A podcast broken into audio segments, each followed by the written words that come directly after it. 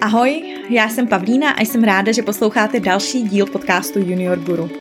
Tentokrát je hostem Veronika Gabrielová, která už za sebou má sedmiletou kariéru vývojářky, ačkoliv IT nikdy na škole nestudovala. Věřím, že z tohoto dílu si něco odnese každý z vás, ale možná hlavně ti, kteří už kariéru v IT začali a rádi by se v ní posunuli z juniora dál. Tak příjemný poslech!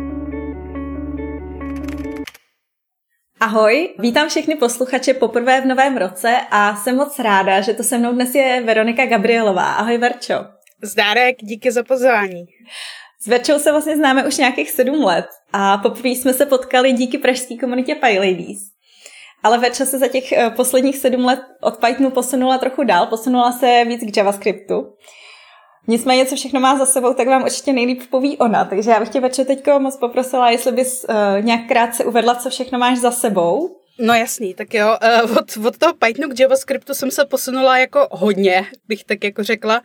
Vlastně, vlastně velmi až úplně nejvíc to šlo. A já furt mám pocit, že jsem začala s programováním relativně nedávno. Jsme začínali někdy v roce 2016 ty kurzy, takže to jedu už nějaký sedmý rok. A vtipný na tom asi je, že jsem si říkala, že lezu do developmentu celkem jako stará, protože hodně developerů, eh, který jsem poznala vlastně, tak začali s programováním, když jim bylo třeba 12 let a já začínala, když mi bylo 23. Mm-hmm. Ale eh, díky bohu jsem pracovala s hromadou nadaných lidí, takže ať už tu mluvíme o vývojářích, designérech, produktových manažerech nebo inženýrích manažerech, tak eh, jsem měla velký štěstí na lidi. A jak se říkala, tak já jsem začínala vlastně v Pythonu. Moje úplně první práce bylo psaní nějakých rolí pro AWS Cloud. A ze zvědavosti jsem se čistě náhodou dostala k práci na frontendu a u toho už jsem v podstatě zůstala. A chvilku jsem si zkoušela i manažovat lidi mm-hmm. a to mě bavilo, ale bohužel je to velká dřina práce na sobě a po hluboký reflexi jsem se rozhodla, že jsem si toho ještě asi neza, nezažila zdaleka tolik, abych na takovouhle pozici byla připravená se přesunout už jako na pořád. A navíc mi ještě hodně taky do toho chybělo to kódění mm-hmm. a chtěla jsem se tomu věnovat víc.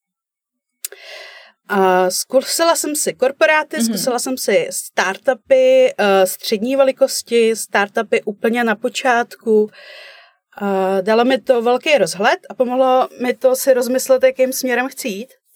A času rozhodně v žádný z těch firm, jako pro které jsem pracovala, nelituju, ať se tam dělo cokoliv a vlastně je to věc, kterou doporučuji lidem, když se mě ptají na nějaký kariérní růst. Říkám vždycky, zkuste si od každého něco, ono vám to hodně dá. Dobře, a e, jak ty jsi se teda úplně uh, poprvé dostala k práci v IT? No, na tohle se mě ptá hodně lidí. Tady to moudro dávám v podstatě na počkání, ale zároveň lidi často upozorňují, že to nejsou nějaké moje domněnky nebo věci načtené z knížek, ale jsou to opravdu moje osobní zážitky a výsledky. Takže potřebuji, mm. aby si lidi uvědomili, že když to funguje mně, tak to nemusí fungovat všem. A není to rozhodně uh, nějaký návod na štěstí, ale pro mě samotnou ten nejověřenější mm-hmm. způsob, jak se probojovat k opravdický jako práci v developmentu, nebo já často říkám slovo development, omlouvám se za takovéhle to anglické vsuvky, ale vlastně k práci mhm. vývojářky, tak uh, opravdu jít na ten pohovor a prostě to zkusit. Já jsem měla několika měsíční vzdělání v Pythonu a mm-hmm. to bylo vlastně úplně všechno. Přišla jsem k tomu uh, s tím, že vlastně nemám vystudovanou technickou školu a nikdy jsem se tomu předtím nevěnovala.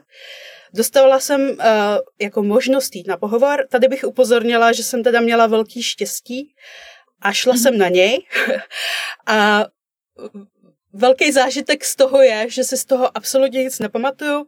Měla jsem tam tmu před očima a vlastně měla jsem pocit, že tu práci jako určitě nemůžu dostat, jo, když jsem z toho pohovoru odcházela.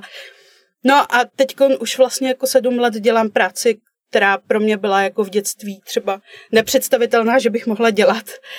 A jsem za to opravdu ráda. Mm-hmm. Kdybych tohle to neudělala, ten první krok, kdy jsem opravdu jako vytrvala a tu první práci jsem se našla, tak bych nejspíš seděla doma, učila se po večerech eh, z internetu aniž bych pracovala na nějakých reálných zadáních a byla za to placena.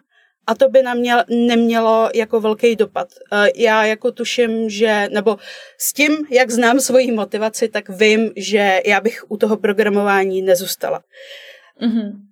A co zjišťuju při mentoringu jiných lidí, kdy já jsem se zapojila teda ještě do několika iniciativ, kde pomáhám lidem s kariérním růstem na podobných pozicích, na kterých jsem já, tak vlastně co zjišťuju, že takhle to má opravdu hodně lidí, jo? že pokud jsou vyloženě placený za tu práci a můžou se při ní učit a dělají na opravdických zadáních, tak jim to dá o hodně víc, než eh, když se to doma učí po večerech na nějakých to-do aplikacích jo, a tady těch věcech.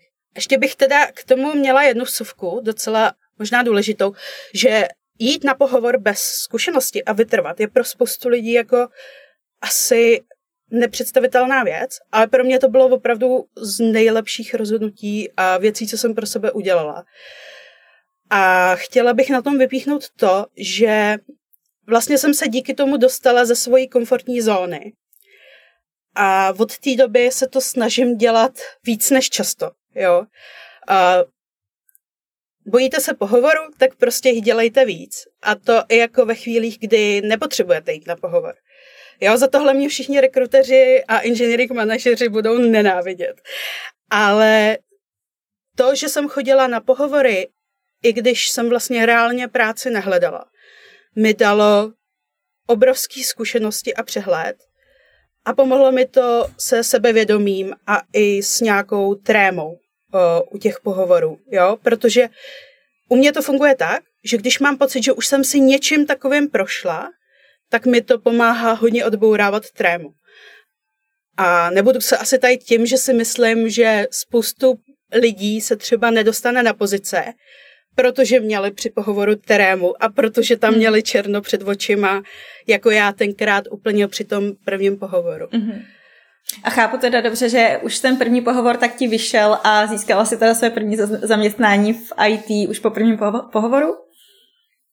No, ale myslím si, že to bylo opravdu náhoda, štěstí mm-hmm. na skvělý lidi. Uh, taky ta pozice, pozice byla opravdu stavěná pro někoho, kdo se jenom, já nevím, zaškolil a hmm. mohl ty věci začít dělat, jo. Takže to, že jsem měla ten tříměsíční patní kurz, pro ně bylo jako naprosto ideální. To je to, co oni potřebovali a mm-hmm. zbytek mě opravdu jako naučili. Takže si myslím, že to byl nějaká, nějaká konstelace ve vesmíru, kdy jsme se potkali ve správný čas na správnou pozici. Mm-hmm a na druhou stranu musím říct, že asi jsem tenkrát u toho pohovoru, i když si z něho nic nepamatuju, musela být i trošku jako průbojná a asi jsem dokázala ukázat, že se o věci zajímám. Jo? Mm-hmm. To si myslím, že je taky jako jeden klíč k úspěchu. Mm-hmm. Kdybych tam seděla uh, a nevydala za sebe pomalu ani jak se jmenuju, tak nejspíš by mě nevzali. Hmm, to je super. Já teda musím říct svoji zkušenost, když jsem šla poprvé na jako čistě IT pohovor, tak jsem odcházela, rozhodně jsem tu práci nedostala a připadala jsem si strašně neschopná, ale takže jenom říkám, že opravdu je důležité vytrvat, že to štěstí nemusíte mít hnedka na poprvé, ale jednou, když se budete snažit dostatečně, tak to určitě vyjde. Tak jo, takže to jsme se dostali k tomu, jak jsi, se, jak jsi teda začínala v IT, ale mm, vidíš, zeptám se tě, kdy jsi se začala vnímat jako seniorní developer? Zajímavá otázka, protože uh, já mám na tohle docela specifický názor, kde věřím, že ne všichni posluchači se, mnou, se mnou budou nutně jako souhlasit. Pro mě je definice junior versus senior celkem bolavá, protože já si myslím, že senior jsem, nakolik věřím, že senior jsem, ale v tu chvíli nemusím být nutně senior pro mhm. někoho jiného nebo pro firmu. A proto jsem se naučila mezi tím letím dělat nějaký svůj osobní rozdíl, abych se z toho nezbláznila. A abych se nezbláznila vlastně z toho, co mm-hmm. říkají jiní lidi, nebo co si, co si myslejí jiní lidi. A pro mě to teda znamená, že si uvědomuju, že mám mm-hmm. i jako po letech technický mezery a často o tom vedu s lidma debaty, o vlastně nějaký důležitosti nebo nedůležitosti vystudování technické školy. A víš co, uh, furt je to skoro mm-hmm. stejně názorů, jako lidí, se kterými jsem mluvila. Jo, každý má trošku jiný. Já aktuálně věřím, že mm-hmm. aspoň podstatná většina z nás se shoduje na tom, že když uh, zrovna nechci pracovat v nějakém uh, startupu nebo firmě s opravdu vysokýma požadavkama na PhD, jako, jako Facebook a tyhle, ty, tyhle ty firmy, mm-hmm. tak a pokud netoužím po pozici vyloženě architektky nebo nebo opravdu nějaký takovýhle vysoký pozici, tak chybějící titul není až taková přítěž, mm-hmm. jo? Ale zpět k tomu vymezení juniorů a středně pokročilých a seniorů, pro mě to znamená, že vím, jak já rychle, když něco zkazím, to zvládnu opravit. A taky jestli vlastně zvládnu prodat, že tohle to umím, jo. Takže můžu mít technické mezery, Tedy pro nějakou firmu nejsem senior, ale pokud se o sebe zvládnu postarat, dohledat se, doučit se v relativně krátké době a případně dokážu uznat tu chybu a opravit ji rychle, tak se tu bavíme právě spíš o tom seniorním levelu. A pro mě osobně by seniorní člověk měl umět i manažovat svůj čas a komunikovat uh, nějaký překážky při vývoji nebo se věnovat uh, rozšiřováním svých komunikačních dovedností.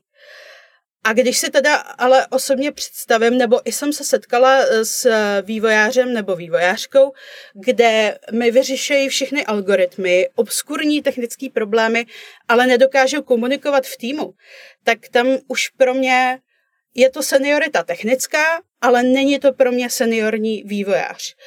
A je to proto, že já i pozoruju za poslední roky, že ta kombinace obojího těchto těch vědomostí a toho, jak se dokážeme chovat a jak dokážeme komunikovat, je něco, co ty firmy vlastně teď vyžadují jako takovou kombinaci.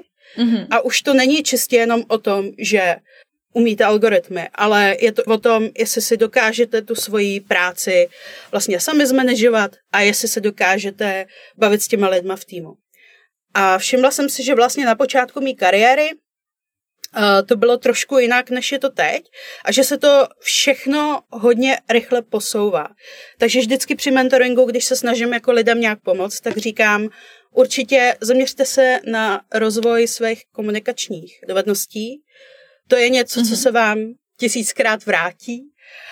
A vtipný na tom je, že já sama pořád ještě na tomhle pracuju, jo, jako občas udělám mm-hmm neadekvátní chybu a komunikuju něco úplně opravdu nepřiměřeně a pak si říkám, ježiš, tak ty jsi úplně blbá. Ale to je vlastně i součást toho, že chce to mít nějakou jako reflexi trošku a snažit se si ty chyby uvědomovat. Já si myslím, že podstatná část lidí stagnuje na tom, že nejsou schopní si ty chyby uvědomovat a trošku se z nich potom jako poučit. Mm-hmm. Ty jsi teďko teda hodně zmiňovala tu komunikaci a i chyby, chyby které ty si dělala. Já bych se tím ráda dostala k nějaký zpětní vazbě, k tomu, jakým způsobem jí dávat a jakým způsobem jí přijímat. Protože eh, když jsi juniornější, tak eh, dost možná budeš dostávat zpětnou vazbu, která ti nemusí být úplně příjemná ze začátku a je hrozně důležitý naučit se, eh, naučit se v tom nevidět žádný osobní útoky, a tak bych se chtěla zeptat, jak jsi to měla ty se zpětnou vazbou, jak s tím přijímáním, tak potom s nějakým dáváním konstruktivní zpětní vazby. Mm-hmm. Úplně hrozný jsem to měla. a já jsem si asi dlouhou dobu nedokázala uvědomit, nebo jsem nechápala, že vlastně málo kdo má vlastnost nebo tyhle ty dovednosti na takový úrovni, aby dávali ten feedback dobře. Jo, to je jedna věc. Mm-hmm. A druhá věc je, že uh, jsem si dlouhou dobu ne- neuvědomovala, že ty lidi nemůžou tušit ani, jak já jsem zvyklá ten feedback přijímat. Nebo jak jsem ochotná ho přijímat. Mm-hmm. Tak, to je možná lepší slovo. A to je opravdu jako schopnost přijímat zpětnou vazbu je úplně stejně těžký, neli možná těžší, než dávat zpětnou vazbu, mm-hmm. jo. A málo kdo zvládá obojí, anebo aspoň jedno z toho. A jedna z mála věcí, co na mě fungovala, mm-hmm. jestli se to tak, tak dá říct, bylo vlastně ukázat zranitelnost a otevřeně komunikovat hranice mý mýho vlastního vyvažování těch pocitů z toho feedbacku. Tam byla jako dlouhodobá frikce, kde, kde se to se mnou jako táhlo několik let a reálně fakt mi pomohlo těm lidem říct, hele, dávejte mi klidně silnou kritickou zpětnou vazbu, ale za prvý, pokud je něco, co jsem udělala mm-hmm. dobře, tak o tom chci vědět. A to kdykoliv, jo, nejen když si zrovna dáváme feedback, ale chci prostě, abyste přišli a řekli, Verčo, tohle byl good job. I když je to hrozně jasný, že to byl good job, prostě budu ráda, když přijdete a řeknete mi to. A za druhý, uh, zkus tu kriti- kritiku jako obohatit podnětnýma nápadama, jak to příště zlepšit. Jo?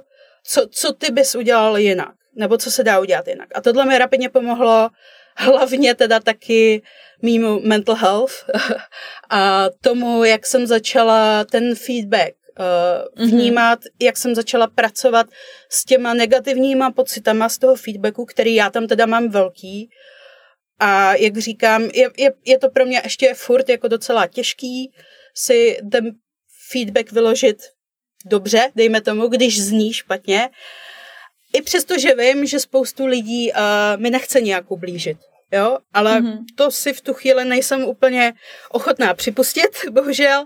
Mm-hmm. Takže rapidně mi to pomohlo a i s několika lidskýma mm. uh, interakcema, třeba s mým přímým manažerem. Mm-hmm. Tak z tohohle si teda odnáším, že komunikace je strašně důležitá na obě strany, že tobě, když se něco nelíbí, tak prostě dokud to nebudeš komunikovat, tak velmi pravděpodobně se to nezlepší. Mm-hmm. Určitě, no. Tak jo, a hele, a teď by mě zajímalo, Uh, jaký ty máš uh, osobní zkušenosti s firem za tvý kariéru? Protože jsi říkala, že si toho prošla už hodně, že jo, od nejmenších startupů až po korporace. Tak jakým způsobem ti ty firmy pomáhaly ve vlastním kariérním, kariérním růstu? Mm-hmm. A jak ty se vlastně k tomu sama stavíš, k tomu kariérnímu růstu? A co by si, co by si třeba udělala jinak, co by si poradila posluchačům, jak co nejvíc nastartovat tu kariéru a dostat se z toho juniora na seniora? Mm-hmm. Já jsem ve skutečnosti asi nepoznala žádnou firmu, kde uh, by platilo vlastně opravdu to, na čem jsme se do, eh, ze začátku domluvili. A je to bohužel proto, že takhle, většina firm přesně do detailu ví, co od seniorů očekává. Jo? Oni na to mají několika stránkový dokumenty, kde mají napsaný, uh, na téhle pozici bys měl dělat tohle, na téhle tohle, měl by se umět o sebe postarat, komunikovat, všechno možný. Ale ne vždycky, když se domluvíte, že je tam očekávaný kariérní růst, tak ne vždycky ta firma je schopná opravdu se o vás postarat. Moje rada je, že kdybych teda sama sobě mohla čtyři roky zpátky něco říct, tak bych řekla, hele, nedá se na to spolehat, musím si to nastavit sama a jít si potom sama. Pokud, pokud mi chybí nějaký prostředky, měla bych si říct firmě, finance by neměly blokovat žádný můj růst, a pokud je to přínos pro firmu, což ve většině těch případů byl. A tam jsem udělala jednu ze základních chyb, kdy já jsem vlastně měla pocit, že bych měla být vděčná za to, že ta firma mi dala příležitost a platí mě a že bych po ní neměla chtít něco navíc jako hele, tady mi prosím kupte tenhle kurz, nebo tady mi, tady chtěla bych si přečíst tuhle tu knížku na seberozvoj, prosím kupte mi. A pak až postupně po několika letech, ale myslím si, že to bylo zdaleka hodně pozdě, už mě začalo docházet, že jsem dělala tyhle ty chyby. A místo toho, abych si o ty prostředky řekla, tak jsem se to snažila vyřešit nějak jinak, což ne vždycky byla úplně ta cesta, která mě k tomu dovedla. Mm-hmm. To je jedna věc, co tam vidím. Na druhou stranu, já jsem se za těch několik let opravdu setkala s úžasnýma vývojářema, s úžasnýma kolegama. A málo kdy se mi stalo, že by mi někdo s něčím nechtěl pomoct. Opravdu jako lidi jsou velmi ochotní v IT konkrétně, protože já jsem původně z, z jiného prostředí než z IT a musím říct, že IT je v tomhle za mě specifický. Možná jsem měla teda hodně štěstí, ale za mě mm-hmm. v IT lidi vám pomůžou s čímkoliv. Ale musíte si o tu pomoc často říct, jo, zase oni nemůžou jako tušit.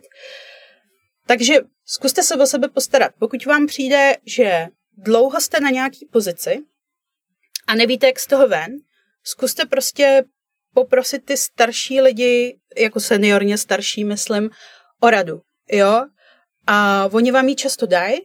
Pokud vám to nepomůže se posunout, tak dobrý, jedete dál, ale nic za to nedáte. A jak říkám, často to má docela dobrý výsledky. Mm-hmm. A co když se mi třeba stane, že jsem ve firmě, u který mám pocit, že mi prostě nedává tu dostatečnou podporu a nedáváme tady ty prostředky, které já bych třeba chtěla, potřebovala, tak uh, co si myslíš? Myslíš, že bych měla zůstávat dál v té firmě nebo se spíš na, uh, snažit najít jinou práci? No, tak eh, pokud ta firma má náznaky toho, že tě nechce podporovat, tak je to určitě red flag a tam bych okamžitě jako šla jenom, uh, protože to není zájem, opravdický zájem žádný firmy tě jako nepodporovat, jo, takže tam už je něco hodně divného. Pokud, uh, pokud tě podporujou, to znamená, ty se o sebe postaráš, řekneš, co potřebuješ, a oni ti to dají, ale potom vlastně třeba nevidíš, nevidíš od nich naopak naspět, že by tě jako povýšili, jo? nebo že, že by to k něčemu spělo. Nebo ještě druhý příklad je, pokud necítíš, že by se tam vlastně něco nového učila, tak si myslím, že je potřeba udělat krok ku předu. Jo? Uh, jasný, ta firma ti dala práci, třeba i tu úplně první práci, a je to fajn a ty se díky tomu dostala prostě uh, k této práce, je to super, ale být tam třeba dva roky a už se nic nového neučit, to znamená, že tvoje kariéra někam nepokračuje a ten čas utíká, jo. A vlastně toho času je málo, bych tak jako řekla. Občas mi to tak přijde, protože těch mých sedm let uteklo opravdu jako voda. To, co já jsem si představovala, že budu mít někde kolem svého 35. roku, mám už jako teď o pět let dřív. Jo, takže je potřeba uh, nezamrznout a opravdu se sama sobě starat o to, abych si plnila ty cíle, nebo abych opravdu měla nějaký progres. A často se mě lidi teda ptají na nastavování gólu, jestli si nastavuju góly. A já musím říct, že mě to teda nikdy nešlo. Já to až přímo jako mám k tomu odpor, protože uh, jsem zjistila, že když mám na sebe tenhle ten tlak, to nastavování těch gólů a když je jako nesplním, tak uh, mě to vlastně víc stresuje a mám pocit, že se svým životem jako hrozně nic nedělám. A, a takže já si uh, nenastavuju žádný roční plány, ale naopak mi velmi pomáhá přemýšlet o tom, jaká kolegyně a vývojářka bych chtěla být třeba za, te, za ten rok nebo za dva roky. Jo? Ne, ne, co všechno mám umět, ale jaká chci být a jak očekávám, že mě lidi budou brát, nebo jak o mě budou mluvit. I po, tý, i po těch technických znalostech, i po té osobní stránce. A to mi dává mnohem víc. A na tohle jsem teda bohužel přišla jako třeba o čtyři roky později, než jsem možná mohla. Takže ač já věřím, že mám jako docela pěkný kariérní růst, tak si myslím, že by spoustu věcí urychlilo, kdybych si tady tu věc uh, uvědomila mnohem dříve. Bezva. Hele, uh, ještě mě teda napadá k tomu kariérnímu růstu, uh, že k tomu patří neoddělitelně i růst mzdy samozřejmě. Tak bych se tě ráda zeptala, jak jsi na tom ty s vyjednáváním o mzdě a co bys, co bys třeba poradila sama sobě v minulosti anebo, nebo posluchačům, kteří teďko začínají? Veškerý vyjednávání mých veškerých platů v mém uh, krátkém životě byly neskutečný faily, takže se nejsem úplně jistá, jestli jsem tady uh, správný člověk na tohle tu otázku. Ale myslím si, že jeden krok k úspěchu je, že si to, tenhle ten problém, já si ho uvědomuju a snažím se na něm jako permanentně pracovat. No a je to trošku dřina, protože pokud mm-hmm. se mhm. zrovna tak blbě jako já narodíte s tím pocitem, že si o ty prachy prostě jako neumíte říct, eh, tak se s tím hrozně špatně pracuje. A já kolem toho mám teda spoustu jako vtipno historek, ale myslím si, že je potřeba říct, že jsme v tomhle celkem jako na jedné lodi a zdaleka nejsme sami. Vlastně zjišťuju, že tenhle problém má spoustu lidí, jo? třeba jak se postavit k tomu vyjednávání, nebo, nebo jak si říct o, o to, co bych opravdu chtěla jo, za to ohodnocení.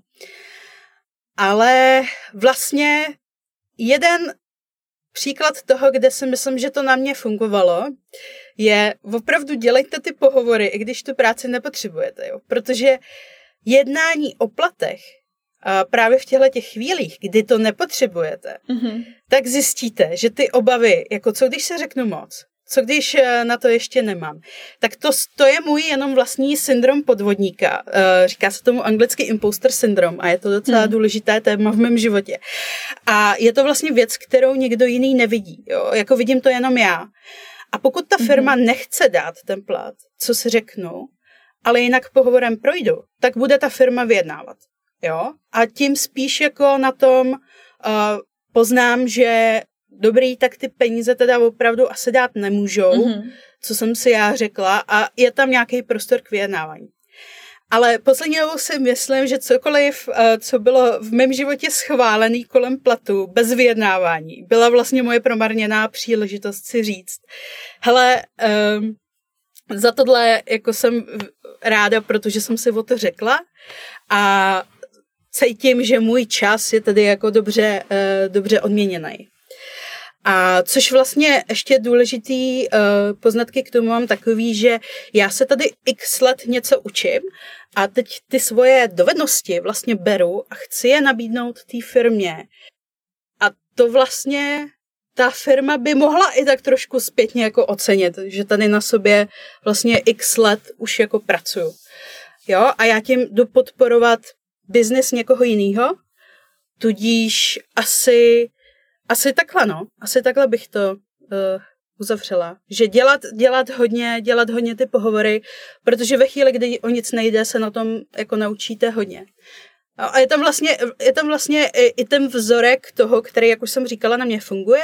Je tam vzorek toho, hele, tímhle tím už jsem si vlastně prošla.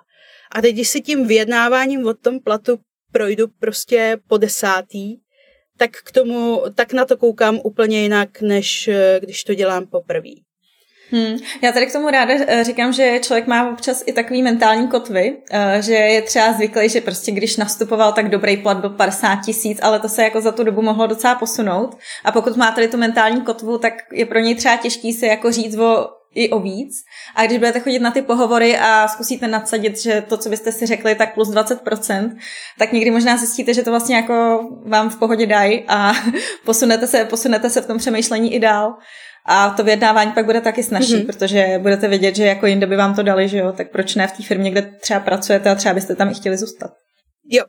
A to jsi mě přivedla teda ještě na jednu zajímavou myšlenku, že veškerý vyjednávání o platu musí proběhnout opravdu při tom pohovoru, protože jakýkoliv hmm. zvýšení hmm. platu znám, uh, znamená prostě v několika procentech. Jo? Uh, obvykle je to 5%, někdy je to 10%, ale většinou hmm. víc ne. Aspoň s tím letím jsem se setkala. Takže co já si jako nevyjednám na začátku, hmm. tak pak už jako je hodně vzdálený. A tohle jsem teda bohužel taky zjistila až po několika letech. A ještě bych eh, chtěla říct jednu věc, za mě důležitou, že vy neprodáváte svoje dovednosti jenom technický. Když se teda teď bavíme o práci vývojáře, ale jak říkám, eh, já třeba prodávám i to, že umím mít uh, názor třeba během meetingu, že tam dodávám nějaký nápady, jo, na, když vyvíjíme, tak nový featurey nebo že, že jsem schopná odkomunikovat a vzít tu feature od začátku do konce a postarat se o ní sama. Takže tím, že pracujete i na těch komunikačních skillech, i na tady těch seberozvojových, tak e, to je něco, co k tomu můžete prodat navíc. Jo? Takže pokud se třeba hmm. necítíte úplně hodně seniorní v, e, v té technické části, tak to můžete vyvažovat tímhle. Dobrý. Uh, hele, a já bych se ještě ráda vrátila k jedné věci, kterou jsi zmínila, a to byl ten imposter syndrom. Uh, což tady jenom rychle zmíním, co to teda je. To je, hmm. český je to syndrom podvodníka, jestli se nepletu.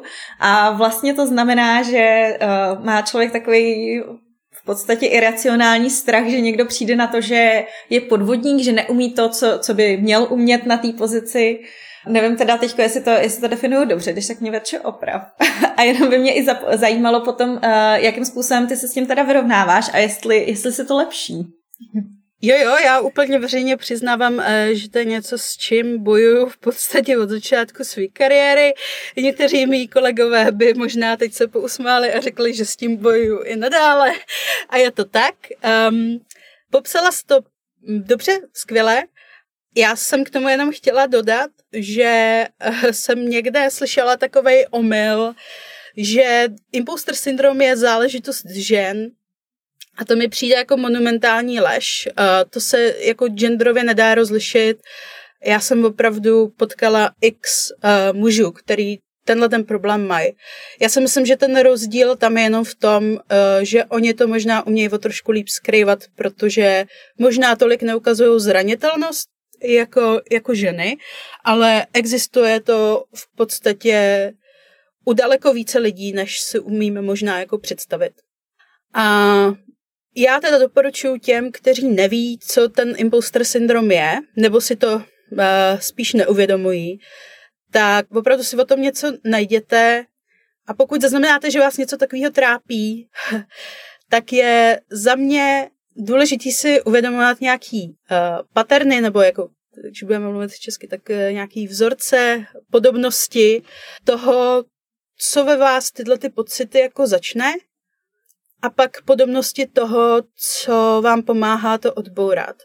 Ono se s tím dá totiž relativně dobře pracovat, s tím, s tímhletím impulstrem, ale chce to cvik a chce to aktivní práci se s těmahle podobnostma z předchozích zkušeností a zážitků umět s nima pracovat. A říkám to proto, protože opravdu já mám imposter od e, začátku této kariéry Takhle, imposter jsem měla nejspíš jako vždycky, ale myslím si, že velmi se projevil až v IT, protože jsem najednou měla pocit, že jsem přišla někam a že tam začínám úplně od začátku a všichni jsou jako mnohem lepší než já. A vlastně jsem začala mít tyhle ty pocity, že tady jenom jako možná předstírám, že něco umím a co když, co když mě teda jako někdo odhalí, že jsem vlastně opravdu jako hodně juniorní. A tyhle ty pocity jsou špatný. Jsou tak špatný, že mě to dokázalo frustrovat třeba natolik, že jsem vlastně žádnou práci neudělala. Jo? A že mi to úplně jako zatemnilo, zablokovalo mozek. Ale jak říkám, uh, já tady asi nebudu rozsévat moudra, protože času je málo, tak řeknu jenom poloviční moudro. Zkuste si o tom něco najít, protože je okolo toho hromady materiálů. A pokud se ale rozhodnete, že s tím chcete něco dělat, tak velmi doporučuji najít si člověka, který je na to odborník, a ten vás dokáže navíst na to, abyste s tím letím dokázali efektivně bojovat. Já i po těch letech, co vím, co jsou ty moje podobnosti a paterny toho, kdy to u mě začíná, tak občas se mi, čas od času se mi stane, že do toho spadnu. Jo? Že, že, že to nechám zajít natolik daleko, že opravdu ten imposter tam někde ze zadu od páteře mám, no, u páteře mám takový místo, tam podle mě žije a tak on vždycky tak na mě jako vykoukne a úplně mi jako zatemní ten mozek a najednou já mám pocit, že jsem vlastně jako úplně k ničemu. Jo, ale přitom reálně vím, že to není pravda a když s tím průběžně bojuju, tak se do téhle fáze nedostanu. Hmm. Já se tady teda taky přiznám, že já tím taky trpím, takže, ale asi bych to taky negeneralizovala, že by tím ženy trpěly víc než muži, to si myslím, že asi není pravda, možná, mm. možná to jako víc přiznáváme, to je ale opravdu těžko říct. Takováhle generalizace asi není třeba. Uh, nicméně já musím říct, že já sama jsem nikdy nenašla moc jakoby chuť nebo, nebo vlastně vůli s tím pracovat, ale přitom vím, že ten pocit opravdu není, není vůbec dobrý a já jsem díky tomu uh, se třeba někdy i odmítala jakoby ptát na dotazy, protože jsem si říkala, že tohle bych přece měla vědět a to byla hrozná hloupost, protože kdybych se zeptala, tak bych tu práci třeba odvedla jednak určitě rychleji, velmi pravděpodobně i líp, takže pokud něčím takovým trpíte, tak přesně jak bych říkala Verča, určitě bych, uh, určitě bych se snažila s tím nějakým způsobem pracovat a to si teda říkám i sama sobě, že bych opravdu měla začít. Hmm. To, je, to je dobrá poznámka, no. Super, hele. Uh, tak já ti moc krát děkuju. A uh, ještě je teda jedna věc, uh, otázka, na kterou jsem se na začátku vlastně ani neptala, nebo jsem to o tobě nezmínila, protože vím, že to je o tobě úplně všude, ale aby posluchači věděli, tak uh, povíš nám vůbec, z jakého původního oboru si přišla do IT? no, ze zdravotnictví. já jsem vystudovaná zdravotní Takhle, já jsem, říkám tomu zdravotnická sestra, zdravotní sestra, pardon, ale správně je to zdravotnický asistent. Tam byla taková past kolem eh, mýho věku, kdy jsem maturovala, že z nás udělali zdravotnický asistenty. Takže z nemocnice jsem přišla, no. Hmm. ale to ještě toho nikdy? Eh, že jsem to studovala? Ne, že jsi přešla. Uh, ne, vůbec, naopak. naopak. Práce jako Práce ve zdravotnictví je za mě opravdu skvělá. Má to mm-hmm. vyšší význam. Jo, máte mm. pocit, je tam takový ten altruismus hodně, máte pocit, že děláte něco skvělého, že prostě tady zachraňujete ty světy, ty lidi, prostě to, je to skvělý, ale náš zdravotnický systém uh, je na tom hůř. Mm. Co se týče teda těch lidí tam zaměstnaných, jinak náš zdravotní systém je skvělý, si myslím, mm-hmm. oproti, oproti jiným zemím, ale ty lidi, co tam pracují, tak na to bohužel doplácejí. No. Mm. Ať po psychické stránce, finanční, fyzický, je to, je to, je to smutek. Mm. Dobře, no ale tak super, moc krát děkuji a moc, moc teda jsem moc ráda, že tobě se podařilo dostat do toho IT, protože možná kdyby se ti to nepodařilo, tak se ani neznáme a já jsem moc ráda, že se známe. takže, takže ještě jednou moc krát děkuji za to, že jsi přijala pozvání a že se nám tady řekla tolik mouder. Polovičních ale tak řekla a já vám přeju hodně štěstí s Junior Guru. Určitě jsem ráda, že tady to existuje, tady ta iniciativa a snad to, snad to někomu zase pomůže. Super, tak jo, tak si mějte hezky, ahoj. Ciao, ciao.